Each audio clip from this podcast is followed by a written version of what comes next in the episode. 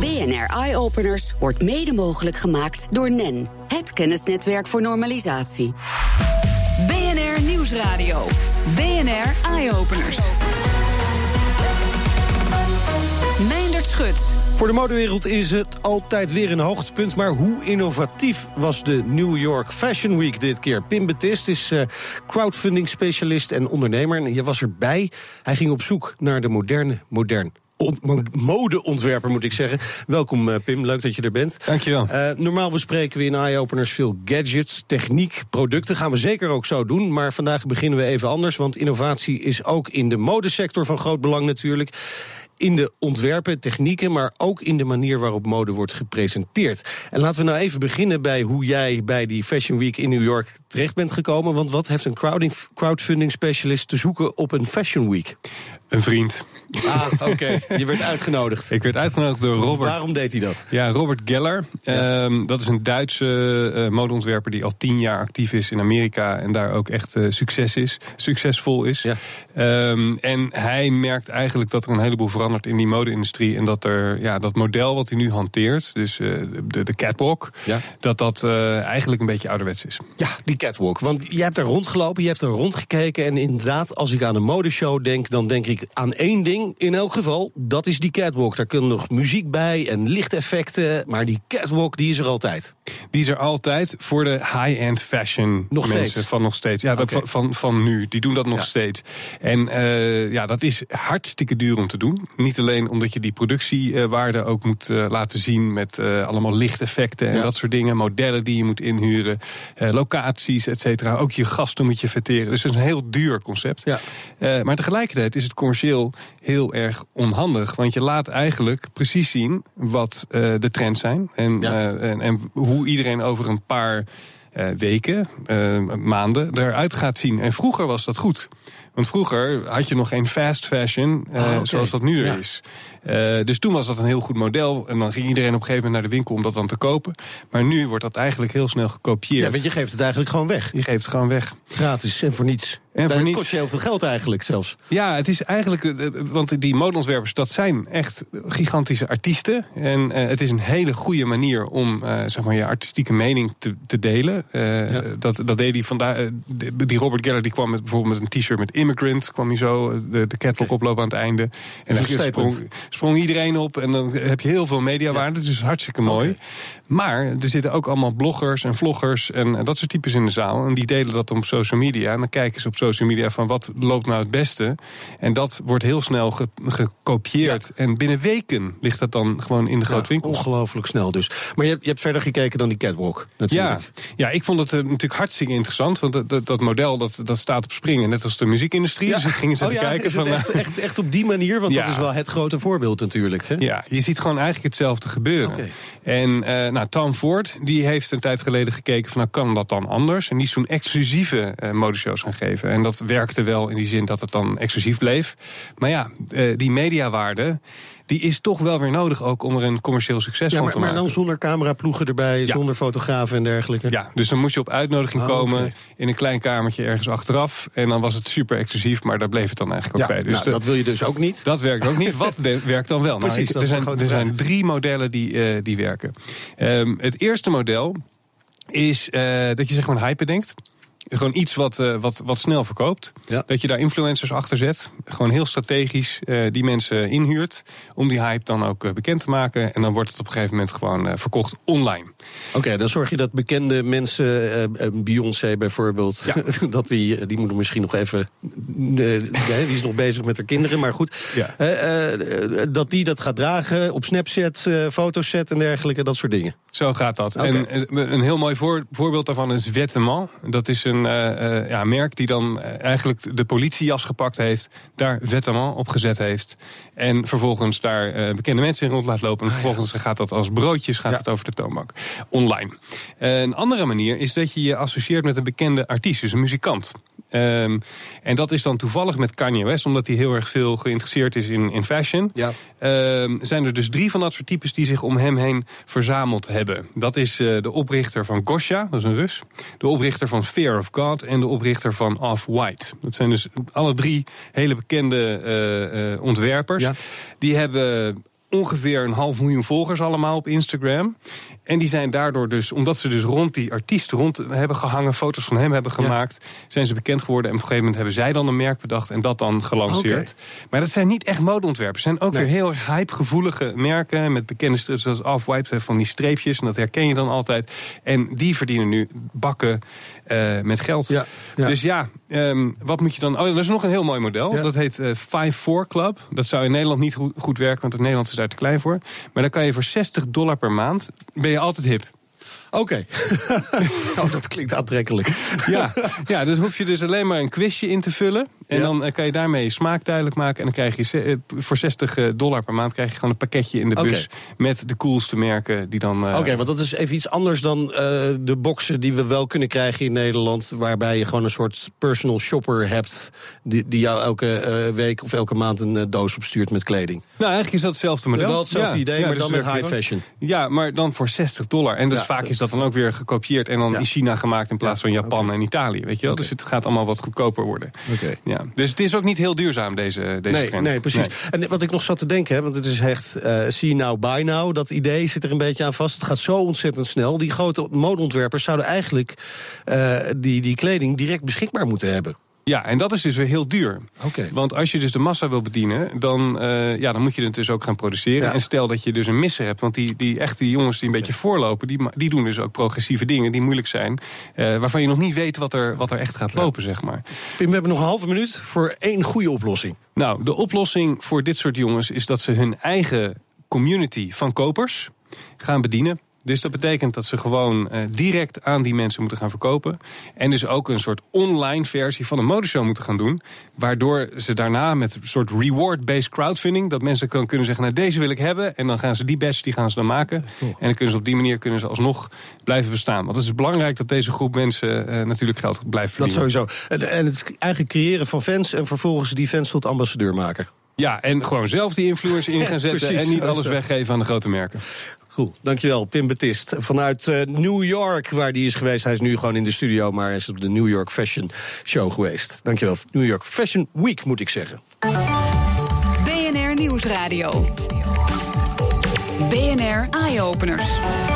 Het slopen van gebouwen met asbest erin verwerkt zorgt nog regelmatig voor problemen voor omwonenden. Maar het eh, Limburgse bedrijf Mini Containment heeft daar een hele mooie oplossing voor. Dennis Kierkels vanaf de bouwbeurs in Utrecht. Welkom. Hoi, goedemiddag. Ja, om even te beginnen bij het probleem dat jullie oplossen. Hoe vaak komt het nu nog voor dat er asbest ontdekt wordt? Al heel erg vaak. Ik heb mij laatst eh, laten vertellen dat in uh, eh, 60% van alle huurwoningen in Nederland nog, uh, nog asbest houden. 60%? Ja, ja, ja. Oké, dat zijn allemaal uh, uh, woningen uit welk jaar? Nou, eigenlijk is het alles wat voor 1993 gebouwd is. Ja. Daar, is een, ja, daar is een grote kans dat daar asbest in verwerkt is in die woningen. Want in dat jaar is het verboden geworden. Nou weten we allemaal dat het gevaarlijk is, hè? asbest, als dat mhm. vrijkomt. Uh, stel nou dat je gewoon buiten in de tuin dit gaat verwerken. Wat gebeurt er dan? Als je dat zelf doet, nou, het ligt eraan wat voor toepassing dat het is. Daar heb je heel veel verschillende in. Maar gaat het om een golfplaat bijvoorbeeld, die met cement uh, gebonden is, nou, dan is het risico niet zo heel groot als je het buiten doet. Ja. Maar doe je het dagdagelijks, ja, dan zul je jezelf wel moeten beschermen. Hoe vaker je doet, uh, verhoogt natuurlijk de kans uh, dat je toch ja, vezels inademt. En dat is wat we, wat we willen voorkomen met z'n allen. Precies, want daar kun je ernstig ziek van worden natuurlijk. En zelfs uiteindelijk aan overlijden. Dan even naar de oplossing die jullie bieden. Hoe gaat mini-containment precies te werk? Nou, wat je normaal gesproken doet als je binnenhuis een, een sanering doet, dan bouwt men normaal gesproken een tent op. Um, en dan gaat iemand met pak en masker naar binnen toe. Nou, die gaat dat demonteren en uh, slopen en iets verpakken en dan schoonmaken. Nou, wat wij doen is, uh, ja, dat, dat levert normaal een heel eng gevoel op bij heel veel mensen. Wij plaatsen eigenlijk een klein transparant containmentje over ja, de, de te verwijderen toepassing. En dan, ja, iemand heeft werkschoenen aan en gewoon zijn kleren aan. En die, ja, die doet zijn werk en die gaat het ook demonteren, verpakken en schoonmaken. Maar dan een hele kleine uh, mini-containment. Ik, ik heb er een filmpje van gezien. Eigenlijk is het een soort couveuse die je over het gebied zet waar asbest moet worden verwijderd. Daar komt het op neer. ja, dat is een ja, couveuse techniek. Dat is een, dus met, met handschoenen ga je erin. En ja, wij hebben ervoor gezorgd dat we de lucht erbinnen kunnen regelen en dat we die kunnen meten, zodat we weten of daar nog vezels in zitten of niet. Zodat we als we klaar zijn kunnen vaststellen van de lucht is helemaal weer schoon.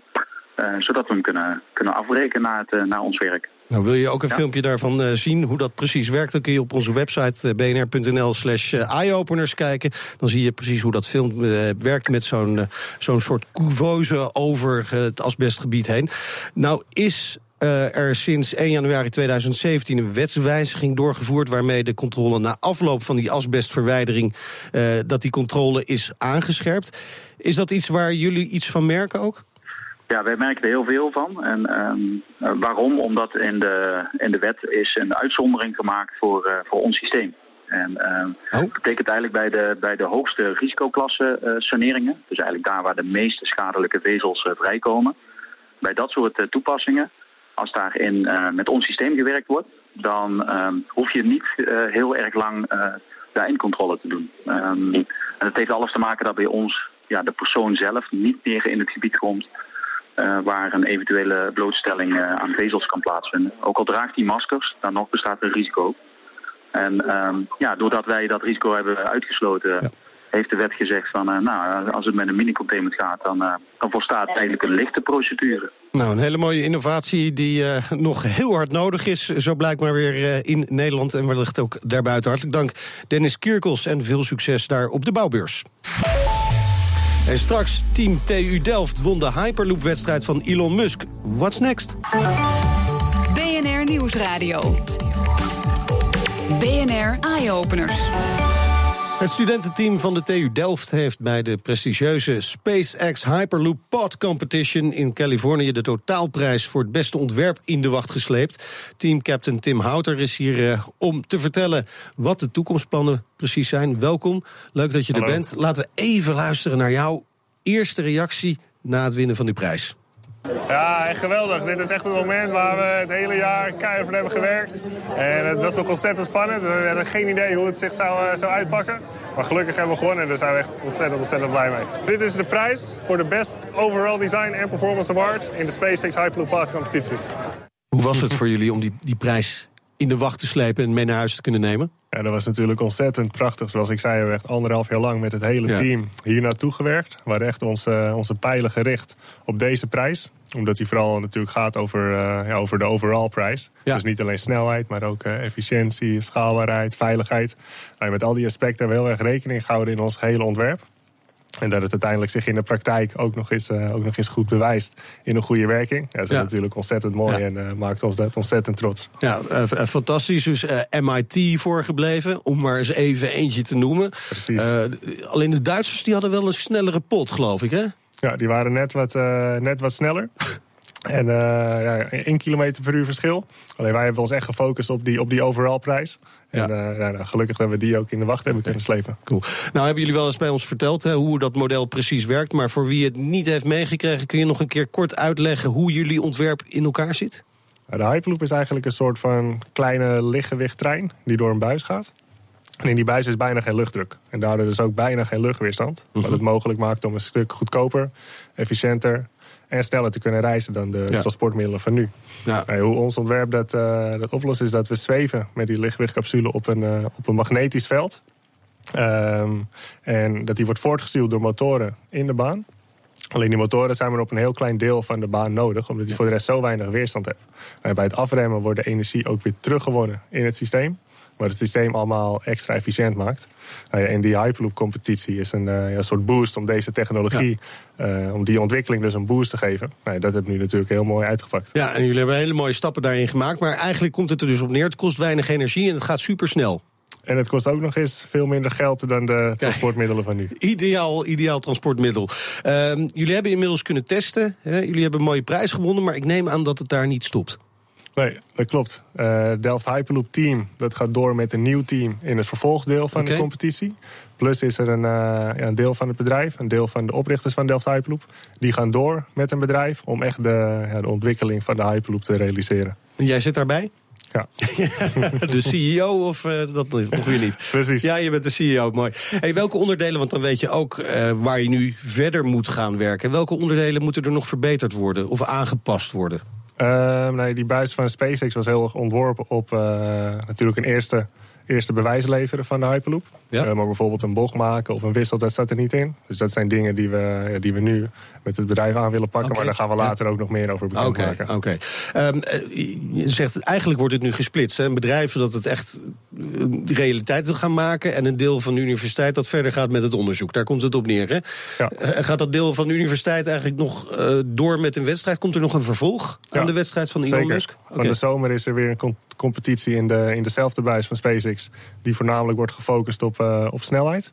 Okay. SpaceX heeft natuurlijk zo'n investering gemaakt om die, uh, om die buis aan te leggen... om die technologie te boosten. Dus die wilde er een soort van uh, ja, herhaaldelijke competitie van maken... vergelijkbaar met bijvoorbeeld het New One Solar Team. Cool. Hey, en je hebt vast meegekregen hoe de reacties waren in Nederland. Hè? Toen bekend werd dat jullie hadden gewonnen, die overall wedstrijd. Ja, dat was niet echt te missen. Dat was niet te missen, nee, maar dat was overal in het nieuws. Dat betekent ook ja. dat het uh, enorm tot de verbeelding spreekt. En mensen Absoluut. eigenlijk heel graag willen dat dit realiteit wordt. Absoluut. Als jij nou even vooruitkijkt als wetenschapper... wanneer mm -hmm. denk je dat wij inderdaad met een hyperloop van Amsterdam naar Parijs kunnen reizen? Nou, technologisch gezien ja. gaat het gewoon ontzettend snel gaan. Als je ziet dat dit halve schaal prototype in uh, ja, slechts één jaar tijd is ontworpen en gebouwd...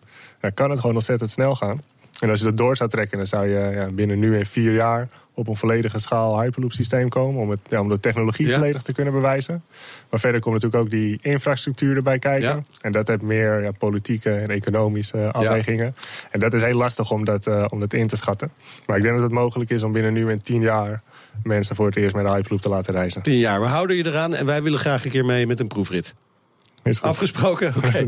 Dankjewel, Tim Houter van uh, Delft Hyperloop voor je komst naar de studio. En zodra er meer is te vertellen over jullie volgende stappen... dan hoor je dat natuurlijk hier in Eye Openers. BNR Nieuwsradio. BNR Eye Openers. Meindert Schut. Even bukken voor een tak of snel om een uh, omgevallen prullenbak manoeuvreren. Voor iedereen met goede ogen is dat geen enkel probleem. Maar heb je beperkt zicht, dan kan dat best wel knap lastig zijn. Een student in Engeland besloot iets nieuws te proberen om deze groep mensen te helpen. My name is uh, Vassilios. Vassilios studeert aan de Universiteit van Manchester. Voor zijn opleiding moest hij ervaring opdoen met industrieel ontwerpen. En hij vond al snel een project waarbij hij techniek en toepasbaarheid perfect kon laten samengaan. The inspiration came from my mother. Zijn moeder heeft namelijk erg slecht zicht. S'avonds ziet ze zelfs praktisch niets. En dat zorgt natuurlijk voor de nodige problemen. She was bumping into obstacles or when she was bumping into, uh, into others when she was uh, walking down the street. Voor haar en andere slechtzienden en blinden wilde Vasilios een oplossing bedenken. Natuurlijk is hij niet de eerste die dat probeert. There are lots of different products out there, but either they are too expensive or complicated. En dus ging hij aan de slag om een goedkope en simpele oplossing te vinden. En dat lukte hem. Hij maakte een eenvoudige aanpassing aan de al bestaande versie van een blinde geleidestok. When I was driving, I had the blind spot and I tried to reverse. And I had the beeps coming out of the parking sensors. Vasilios voegde simpelweg dezelfde sensoren toe aan het einde van de stok die auto's gebruiken om in te parkeren. Waarom niet? De sensoren laten de gebruiker weten dat er iets in de buurt is door een audiosignaal af te geven. Het eerste prototype is af, maar er moet nog wel het een en ander aan gebeuren voordat de slimme stok de markt op kan. Zo wil Vasilios onder andere zorgen dat ook overhangende obstakels gezien kunnen worden door de sensoren. En moet het uiteindelijke ontwerp geen geluid meer maken. So another way that I'm thinking of uh, um, involving the cane is adding uh, either a vibration uh, on the handle of the cane, depending on the obstacle, right. with different patterns, yes. or uh, even attach Bluetooth connectivity for any user that has, uh, for example, either a mobile phone or a smartwatch. Zo moet het dagelijks leven voor slechtzienden weer ietsje makkelijker worden. De moeder van Vasilios kan straks in ieder geval weer zonder enige hulp haar wandelingetjes maken door de Griekse winkelstraatjes. Ja, wie weet zitten die sensoren in de toekomst gewoon in de neus van je schoen of in de mouw van je jas. Wie weet. BNR Nieuwsradio. BNR Eye-Openers. Meindert Schut. En we sluiten natuurlijk weer af met de leukste nieuwtjes uit het buitenland. Daarvoor hebben we nu aan de lijn hoofdredacteur van Numbers.nl, Elger van der Wel. Elger, welkom. Ja, hallo. Hallo, we hadden het net over de Hyperloop, maar een andere hot topic in uh, vervoer is natuurlijk de vliegende auto. Alweer een tijdje flink bezig. Uber uh, lijkt er nu ook echt concreet mee uh, aan de slag te gaan. Want Elger, wie hebben ze aangenomen voor dat project? Mark Moore, dat zal je waarschijnlijk niet direct iets zeggen, maar dat is een, een NASA-ingenieur met echt een redelijke staat van diensten al bij de NASA, die dus overstapt naar Uber om, uh, om dit project, deze afdeling te gaan, uh, gaan leiden. Wat leuk is, is ook een beetje vergelijkbaar met de Hyperloop. Uber heeft net zoals Elon Musk met de Hyperloop deed eigenlijk het hele idee op papier gezet, in een ja. soort whitepaper, uh, hoe zij de vliegende auto voor zich zien. En ze zien het voor zich dat je straks met een normale Uber of een zelfrijdende, maar in ieder geval gewoon een auto naar een soort, ja, buiten de stad een soort vliegveldje gaat. Daar stap je in een, uh, met een paar anderen in een zelf, ja, vliegende helikopter eigenlijk. Een soort vliegtuig, helikopterachtig ding. Daarmee vlieg je naar de dichtstbijzijnde, ja, landingsplaats in de buurt van je eindbestemming. En met een Uber wordt het laatste stukje gedaan. Dan kun je dus op die manier echt bijvoorbeeld 100 kilometer woon-werkverkeer s ochtends even afleggen. even over, overbruggen. Nou, misschien moeten ze bij Uber ook even bij het Nederlandse PELV kijken, want die hebben al zo'n helikopter. Zijn ze al jaren mee bezig. En die werkt ook echt. Um, laten we eens even naar iets uh, ander leuks gaan. De Belastingdienst. In Nederland al geen echt groot feest. Maar in Amerika is het van belastingaangifte misschien nog wel veel ingewikkelder. Maar er komt hulp van een uh, groot rekenwonder. Ja, IBM Watson. Dat is oh. die uh, supercomputer die we natuurlijk al een keer hebben zien. Een uh, tv-quiz hebben zien winnen ja. in Amerika.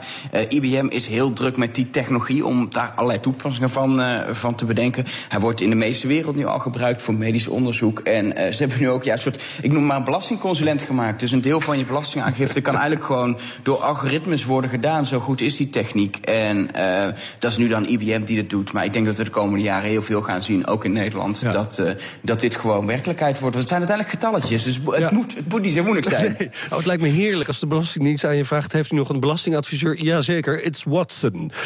Precies. Lijkt me fantastisch. Hey, we bespreken meestal innovaties die het of al helemaal gemaakt hebben... of heel veel potentie hebben, maar er gaat natuurlijk ook wel eens wat mis. Zoals bij Google, want uh, waar moeten zij op terugkomen? Ja, Google is sowieso een beetje de koning van uh, de projecten die uiteindelijk niks, uh, niks worden op lange termijn. Ja, uh, het is een heel kleintje. Het is een heel kleintje. Dat vind ik juist zo grappig, omdat je denkt, nou, dit, dit gaan ze testen en dan gaan ze het uitrollen en dan werkt dit. Ja. draadloos en contactloos en compleet automatisch betalen in winkels. Oh. Door gebruik te maken van je telefoon. Die heeft natuurlijk sensoren van je locatie. Hij zit in je broekzak, et cetera. In samenwerking met een computersysteem bij de kassa was er aangesloten op dat van Google zou je hands-free moeten kunnen betalen. Jij loopt simpelweg naar de kassa en zegt, nou, ik wil het kopen, dit wil ik betalen. Dan zien ze, oké, jij bent dat. Ze zien een foto, je bent in de winkel met je telefoon. Dus het moet je zijn, dan zeggen ze bevestigen en heb je betaald. Klinkt super simpel, kan technisch ook. Ze hebben het ook getest, maar uiteindelijk toch gezegd, ja, dit is het niet. En waarom ze nu precies de stekker eruit hebben getrokken, weet ik niet. Dat is ook oh. niet duidelijk. Zeg gewoon, het project is uh, klaar, we gaan niet meer door. En we gaan ons richten op gewoon dat betalen met je smartphone tegen zo'n kastje aan. Dus ja, ja, zo gaan die dingen. Maar het is wel interessant om te zien ja. dat, dat het lijkt zo simpel. Je denkt, dit gaan we over drie jaar doen. En dan, dan komen eindigt zo'n project gewoon weer. Ja, in de prullenbak. Hey, uh, we, laatste halve minuut gaan we het nog weer even over mode hebben. Zoals we ook begonnen met deze show. En dat heeft wel weer ergens mee te maken met Google volgens mij. Namelijk de data-jurk. Ja, het, het, is wel grappig. Uh, Google heeft uh, een, soort dienst gestart, gaan ze starten, waarbij je een week lang van je smartphone hebt allerlei data wordt verzameld. Doet Google natuurlijk sowieso al, maar uh, denk aan, aan, aan, je locatie, wat je aan het doen bent, samen met het weerbericht. Op basis van die data wordt een soort visualisatie gemaakt en die wordt door Ivory Raffle, dat is een, een onderdeel van H&M, echt dus een modehuis, ja, eigenlijk gewoon op een jurk geprint. En dan krijg je wat ze noemen coded couture. Oh. Dus dat is een heel luxe woord voor een, een jurk met je persoonlijke data erop. Ik ben heel benieuwd wat voor jurk ik uh, zou krijgen. Dankjewel, wel. Meer innovaties met impact vind je op bnr.nl slash eyeopeners. Twitter kun je ons ook vinden, BNR Innovatie. En de hele uitzending kun je terugluisteren als podcast via iTunes en Spotify. En je hoort ons in de toekomst. Doei. BNR Eyeopeners wordt mede mogelijk gemaakt door NEN. Het kennisnetwerk voor normalisatie.